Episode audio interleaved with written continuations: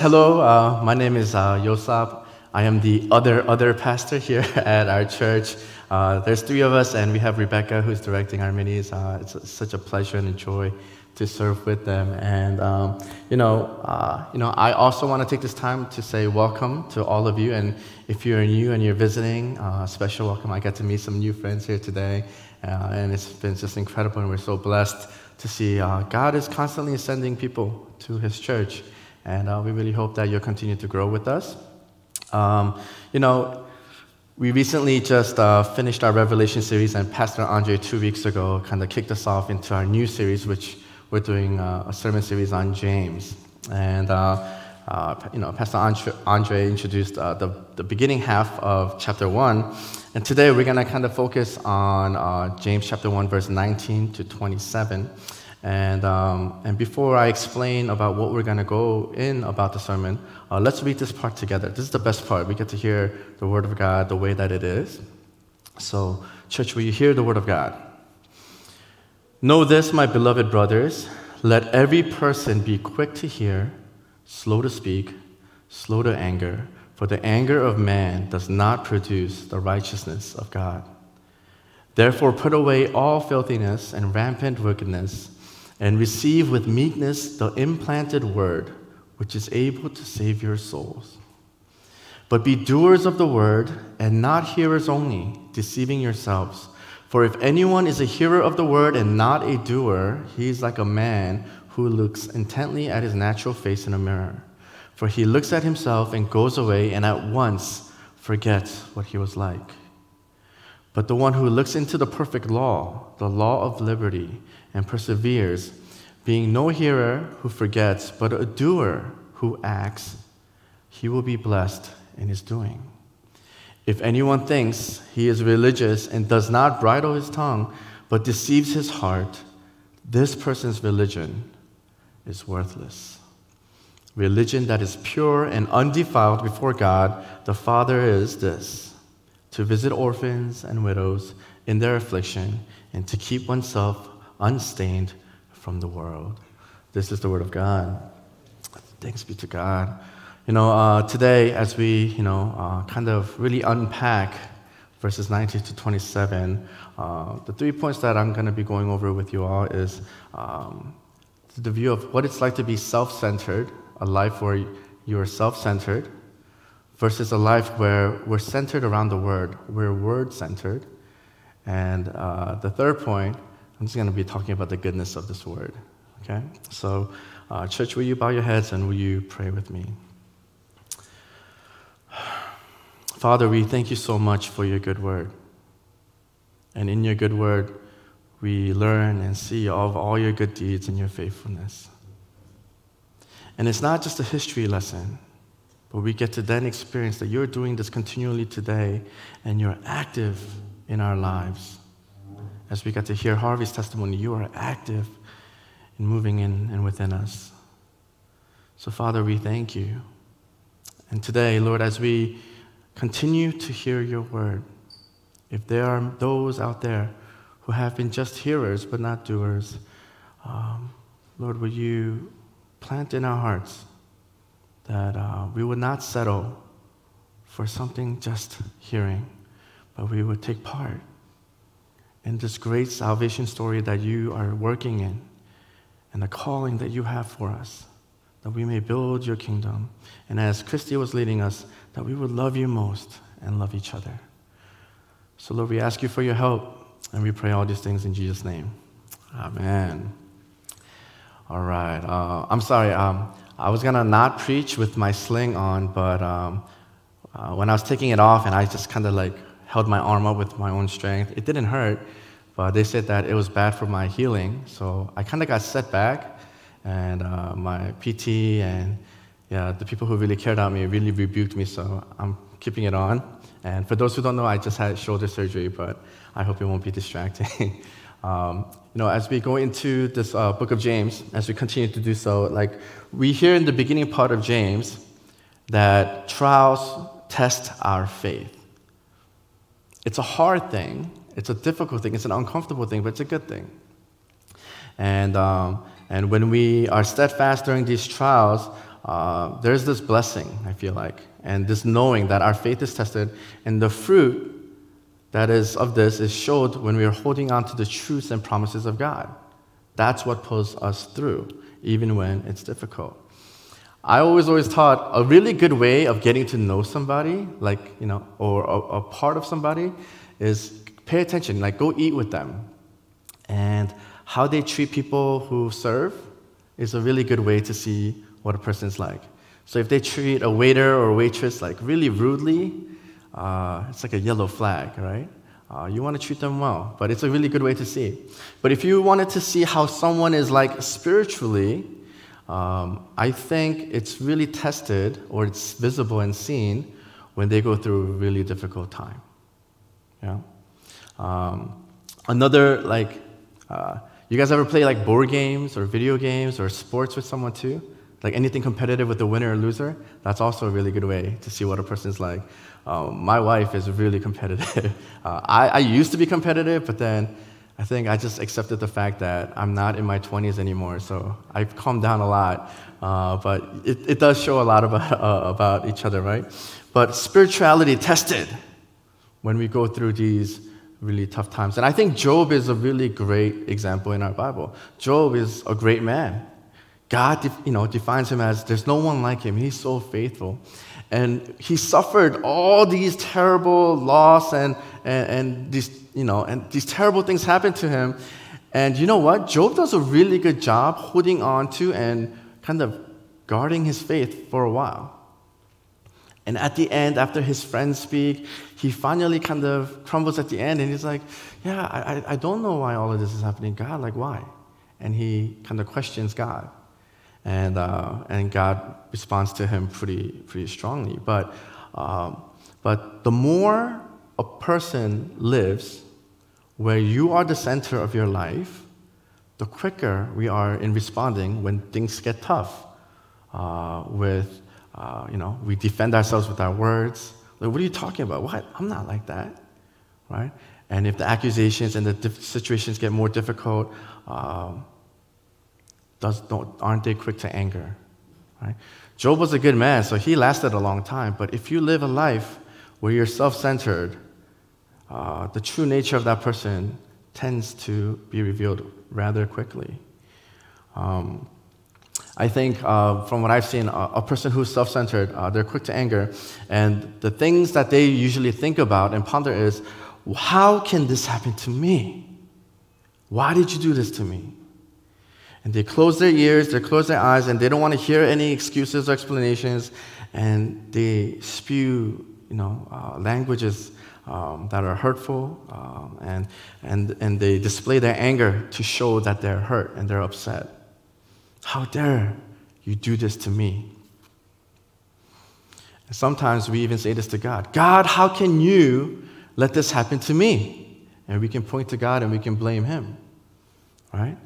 And these thoughts creep up, right? When you blame God, you're like, you know what, God? Maybe you're not as quite powerful as you say you are, because you didn't stop this from happening to me. Or maybe, God, you don't really love me that much because these things are happening to me. Or if we really go down that rabbit hole, some people come to a conclusion of, or you know what? Maybe, God, you don't really exist. A self-centered person can respond rather quickly and feel this way. And if you're a self-centered person and you're powered by this, this kingdom and this life that you're trying to build up, what do you, what does this person build up? Man, I want to build up my life, my career, my reputation, you know, my comfort. I want to have nice things. I want to try to obtain the prizes of this world. And if anyone, or not even a person, but some kind of event take place where this is threatened, this thing that I'm building up, oh, you better believe it, it's personal. Because you're messing with my baby, my world. This person goes from someone who is seemingly just minding their business and building up their world, and you touch it, and they're triggered. And they say, now you got to face the wrath, the demon that's within me. And I'll do whatever it takes to bring some kind of justice, you know, for myself.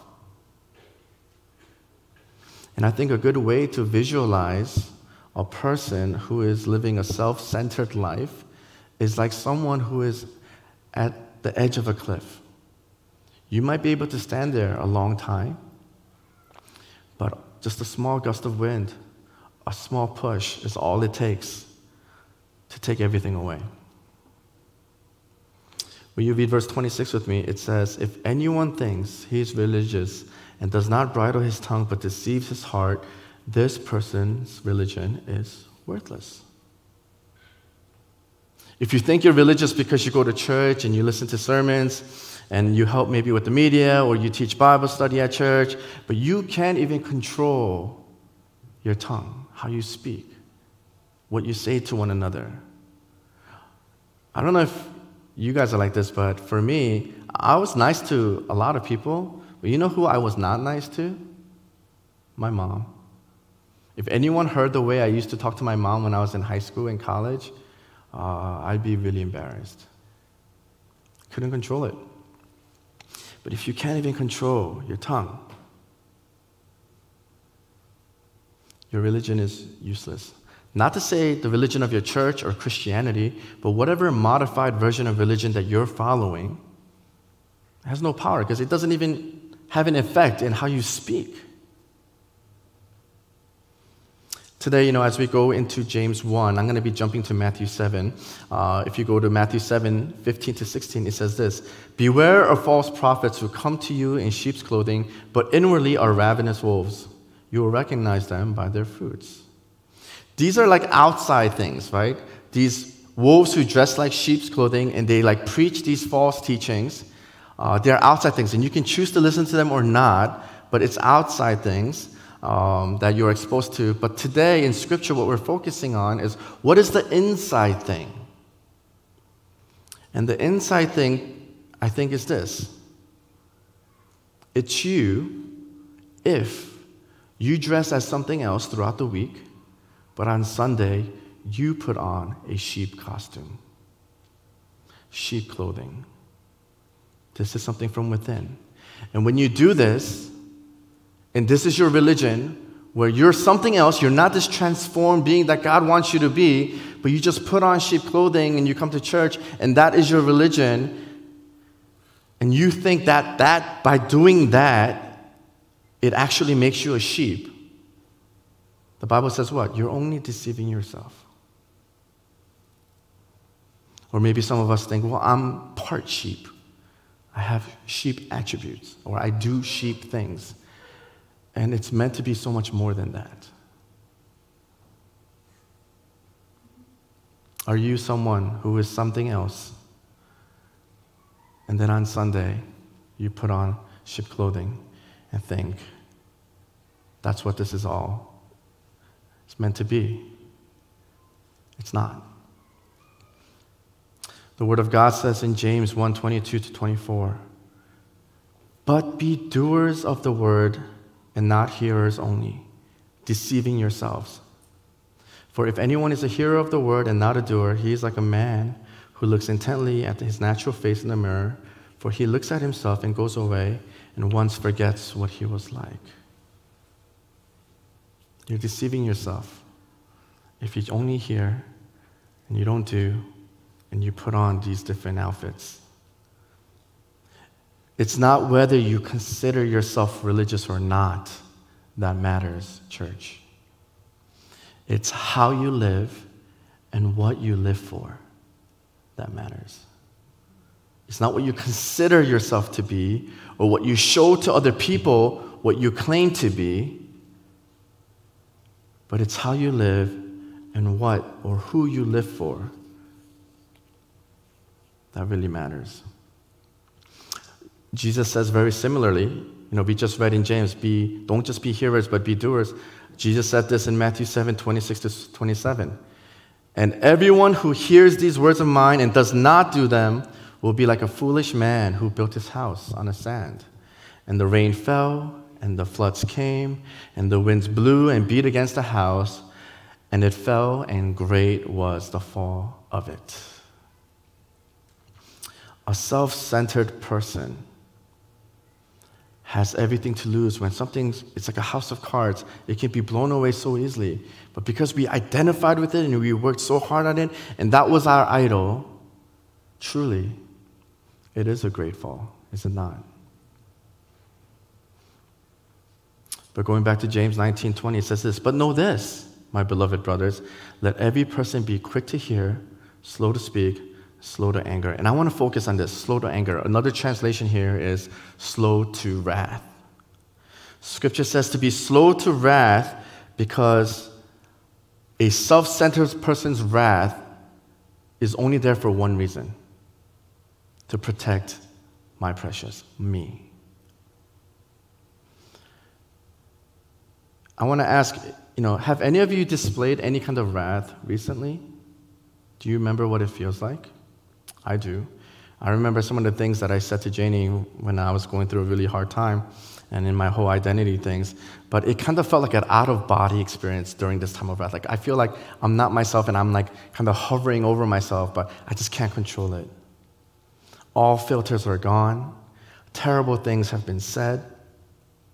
I didn't get to this level, but if I stay there, you know, I've seen people throw things, maybe even at a person. Um, and if it gets real bad, people who you claim to love, they get hurt. And sometimes they're even killed. The fruit of wrath, destruction. And there are levels to this. And I remember flirting with wrath. But I noticed this as well. When I was flirting with wrath and I was going through these tough times, once I hit kind of like level one wrath, it didn't take that much more to get me right back there. It took less. And it can build and build and build. And if that is not addressed, the longer we deceive ourselves to think that things are just going to get better because right now it's calm. We're not fighting anymore right now. It's calm. And we leave it.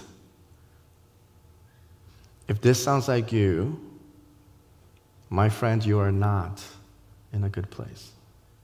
I was not in a good place when I was there. So, what should I do if I'm struggling with self-centeredness? If I'm struggling with my wrath? If I'm struggling with, and I'm, and I'm deceiving myself with these like sheep costumes that I'm putting on and, and whatnot? Um, verse nineteen, be quick to hear. Hear what? Hear the word of God. I know we just read, don't just be hearers, but it starts with that. Hear the word of God. Hear the word of God that is good, that is true. Hear and seek wise counsel from people who are in the word of God. Hear these things. And stop. It says, slow to speak. Stop defending your anger. Stop defending yourself from others, or even defending yourselves from your own self.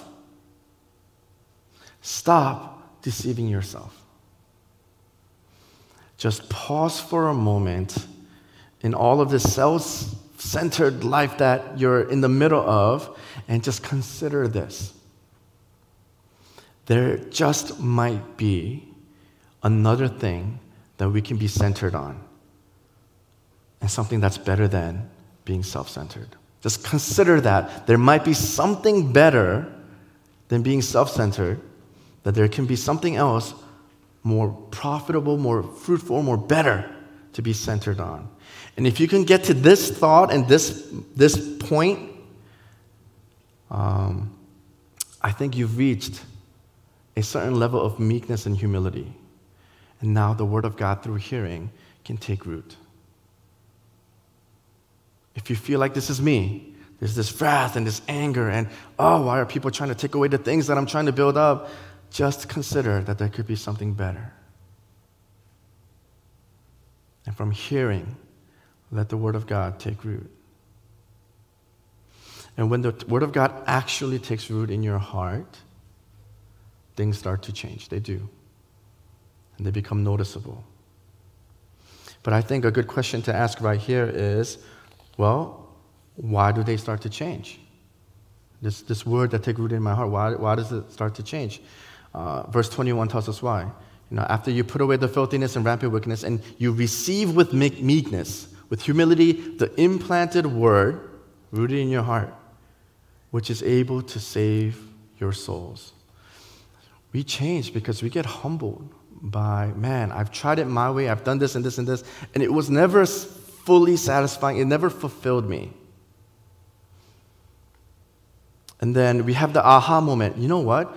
Even if I do accomplish all the things that I want to build up in my self-centered life, I'm still going to die one day, and I'm not going to get to keep it all for all eternity. Right? I think there was like the popular saying, uh, there was never a funeral with like a U-Haul attached to the back of it. You don't take what you got here with you to heaven. And when you get to that point, you're like, huh. So even with all of that, there's death. And the record and the history and the record of death is, it's impressive, right? Everyone dies. No one's figured out how to defeat that. I don't think I will. And we realize I need a Savior. How am I going to cross that one?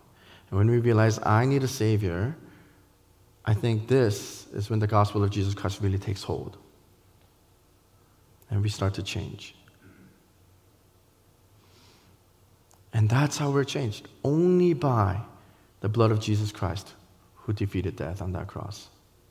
And it is not some extra effort of ours or some extra service we fit into our schedule. It's only by his blood.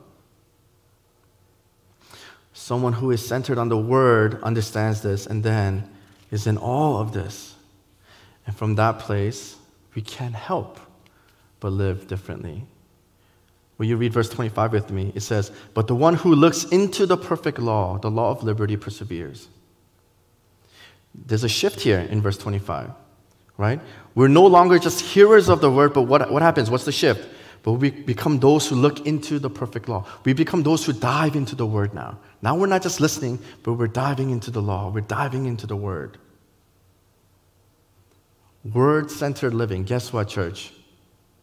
Reads the word of God, rather than just listen and hear. And I testify with my whole heart that the more I read the Bible, the more I realize how far I strayed from this perfect law, but the one who saved me kept all of it.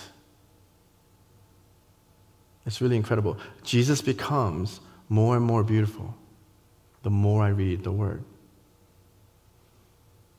Jesus is not just something that I kept hearing in my childhood. Oh, he's a hero, and he sacrificed himself for you. And he's not just this, like, you know, like this good thought in my head, but we actually start to experience and see the beauty of Jesus Christ, his power, and even his glory. And from looking into God's word, we see a beautiful Savior. And uh, Christy said it before. What's his first commandment? Love God with all your heart, soul, mind, and strength. And then he says to love each other. And then he says what? Go and make disciples. Now, we want to because his goodness becomes personal. We want to do these things because now we have experienced his goodness and it's real to us. But God is too good to leave it all up to us, isn't he? No, he leads us. He moves. He gave us his Holy Spirit. Notice that Jesus did not say that the greatest commandment was do a lot of things and work for God. It says to love him. And by loving God, what do we do? We are zoomed away from the self-centered lives that we have been living in, but we come across Christ in a very intimate, powerful way. And what does Jesus reveal to us? Verse twenty-seven reads what? Um, Religious that is pure and undefiled before God, the Father, is this, to visit the orphans and widows in their affliction and to keep oneself unstained from the world. While Jesus was so merciful and gracious to save someone like me, while in my self-centeredness, I couldn't care for anyone else when I was tested and when I was hurt because I'm trying to protect what I've been trying to build up. And, and when I'm not going under those trials, and when I'm being self-centered and, and everything is fine, uh, guess what? I'm too busy to look to anyone else or care for anybody else because I'm, build, I'm busy building this thing. But what's so beautiful about verse twenty-seven is this. God does not miss one. Not even the ones who are the most neglected and forgotten by the world. Orphans and widows. And God is actively shifting our eyes from us focusing just on ourselves, but he shows us the beauty of the gospel and also the reach of the gospel. How far the gospel can reach. To the ends of the earth, the gospel goes. But even to the children who are abandoned by their own parents. And widows who oftentimes people view as, yeah, but they got to live their life. They got married. And sure, their spouse died, but, you know, they got their shot. But even to them, you know, who tend to grow old alone and die, the gospel reaches far, and God calls us to remember this and be active in this. Isn't that beautiful? The power and the reach of the gospel. God does not miss one, not even the most forgotten, neglected, the lonely.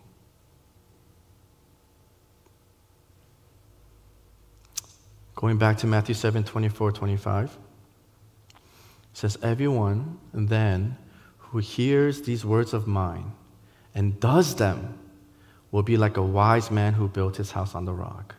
And the rain fell, and the floods came, and the winds blew and beat on that house, but it did not fall because it had been founded on the rock.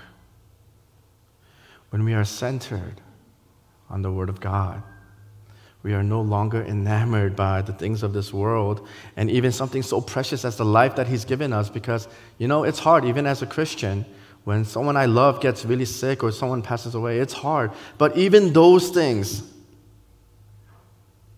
I still hold on to hope. Why? Because God, it is God that holds even those things together, things that are too big for me. He holds it together. You know, I think we can know that the best is yet to come because uh, we have experienced it for ourselves. When you experience the perfect love of God and you see his steadfastness and you see that he sent us his son, the spotless lamb, and he warns us, the storm will come. The storm come, the, the storms came for both houses, but in the end, God's promise is that his kingdom will reign and all things will be restored. Church, I don't know about you, but this gives me so much relief. I, I mean, for me, like when something's wrong, like I really want to try to fix it. But this, this gives me so such a relief because um, it's not up to me to, you know, uh, to create this so-called temporary perfect world around me. But I can take part in this greater calling, where in the end, it's God who's bringing all things together. And I know if it's God putting all things together, it's going to be quite amazing. I'm going to give a shout out to you know, mankind, humankind. We are capable of building a lot of amazing stuff. Like Elon Musk is doing some crazy things, right? Uh, you know, Amazon has brought us such a convenience in our lives. There's a lot of great things that people came up with and we made, but man, it's not going to be anything compared to what God does. What he's going to complete. In church, you know, um, my final point, and I'm going to close with this. At no point in this sermon did I want to focus on being doers of the word and not just hearers by just adding more of our own efforts and services. I did not want to preach that message. Why? Because if that's the approach that we try to take, you or I will fail. Imagine having a baby and loving parents. And then picture another family where there's a baby and not so loving parents. The way that this child grows up and the experience of this child will be very different, will it not? Right? Um, let's take it even further. Imagine there's a child and their parents abandon them. I can't even imagine what that would be like to grow up without knowing who your parents are. And you feel something must have been wrong with me for my own parents to abandon me. I can't even imagine what that would be like. But it just shows how a person grows up with what circumstances and what is pouring into their lives. It matters drastically. But let's go to the good parents. So uh, you go to the kid with the good parents. Uh, what is the baby really doing in this relationship? They're giggling. Sometimes, oh, they had a stomach ache. They need to change their diapers, or they're uncomfortable, so they cry. But it's the parents that's doing most of the hard work. They're providing food and shelter. They're working. They're changing diapers. They're waking up late at night. Um, and if anything, the baby's just kind of absorbing it and just kind of basking in the goodness of the love of their parents, right? And as the child gets older, uh, the parents start teaching you what not to do. You know, don't touch the stove. It's hot. You'll burn yourself. Don't stick things into the outlet. It's very dangerous. So we plug it up with these plastic pieces. You know, don't run into these corners. So we put these like foam and we protect the house, right? And why do the parents tell the kids not to do these things? Why? Because they love them and they don't want them to get hurt. And the Bible gives us instructions today too, right? Get rid of the filthiness and the wickedness and the anger. And then the child goes, gets older, and when a child respects and loves their parents, what do they do? They continue to live in such a way. But what happens when a child does not love or respect their parents or fear their parents? A parent will say, oh, make sure you go to class and study hard. They're hearing the parents, but they cut class and they do something else. The fear of the parents and the love of the parents is so important. The doing that the Bible is telling us, uh, be doers of God's word. How much doing are we really doing? And I want to give you this example. My wife is pregnant right now, very early, but she's pregnant. And this is what she does. She eats and she sleeps a lot. And I don't say that as a knock. She should. I mean, there's a life growing in her stomach. But you know what God is doing? God is putting together a D N A, character traits, forming the fingers, the eyes. God's doing all the miraculous things. Janie and I, as parents, were participating. I'm much more less participating than Janie because it's her body. But it's weird. I've been nauseous the whole time she's been pregnant. It's just it's weird. I'm like Googling it. Why does the husband get nauseous sometimes? But I'm glad I can be at least a part of the experience by getting nauseous. But really, what are we doing? We're in it for the ride, and we're resting, we're eating, we're doing our part. But all the miraculous, beautiful things, it is God who's forming it and doing it all, isn't He?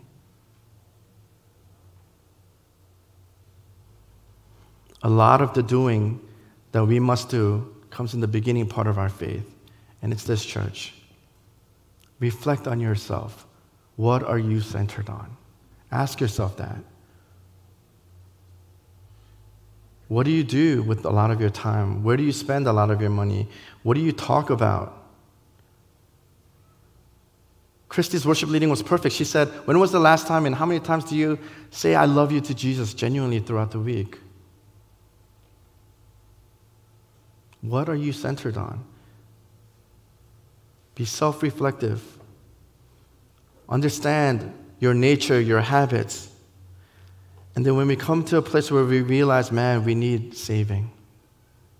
Experience the beauty of Christ and seeing that great power reach. God calls us to partner with Him. The goodness of God's word allows us to strip down naked. I don't have to put on a business suit and pretend to be successful. I don't have to put on my sports uniform and pretend like I'm athletic or put on whatever. But I can come to Him as I am. I don't have to put on my sheep, my fake sheep clothing, but He prepares this white robe for us. And He says, you are more than just sheep. You are my son. You are my daughter. That is the goodness of God's word. But it doesn't end there, because God then continues to reveal the current work that he's doing even till this day, to reach even the orphans and the widows, and he calls us to go out and to care for them as well. And the goodness of God's word reveals that God has always been, always been a doer of good, and he is for us, not against us. When God says he loves you, he means it. And you look at what he did, he went all the way. Did he not? He gave us his son. And you know what, church? That would be more than enough for me. Wow, God, you did all of that. But I think another thing that is the goodness of God's word, word is that it reveals the depth of Jesus' beauty. And you know what? Uh, There was not a moment where I felt like I kind of reached to the end of understanding the beauty of Jesus Christ and the beauty of the gospel. The more I read and the more I'm in it, and the more I sometimes even, even wrestle with it, and sometimes I have a little setback. You know, it's like I had a setback with my shoulder. I have setbacks too. But man, the more that I'm in it, it's just even deeper and deeper. And all along, while God is doing all of these miraculous things, he's leading me. He's leading you. Mosaic, who here is tired of just being a hearer and not being a doer of God's word?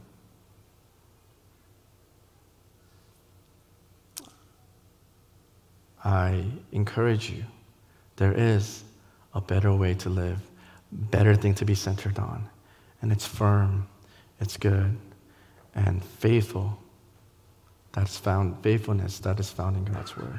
Church, let's pray.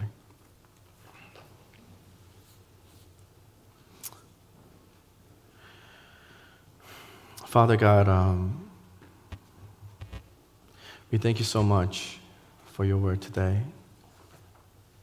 Um, And I pray and I rebuke that if anyone hears this as, then go out and do more and win the favor of God, I rebuke that message, because that's not your gospel message.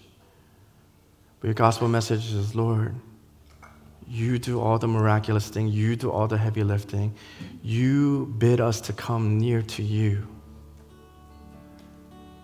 And when we come face to face with our good Father, our humble King, our loving Savior, everything changes. And it's not out of duty or a payback that we do these things for you, but we can't help but be convicted and eager to see as you see, and love and try to love as you love. We thank you that your gospel does not neglect even the orphans and the widows, does not neglect us who are, can be so stiff-necked and stubborn and self-centered. But by hearing, dissolve our hearts, our paradigm of me, me, me, me. And from hearing, help us to be humble and meek, implanted in the word, saved by the blood of Jesus Christ. And from there, we dive into your word deeper and deeper. And we dive into a relationship with you. And we dive into a relationship with our community.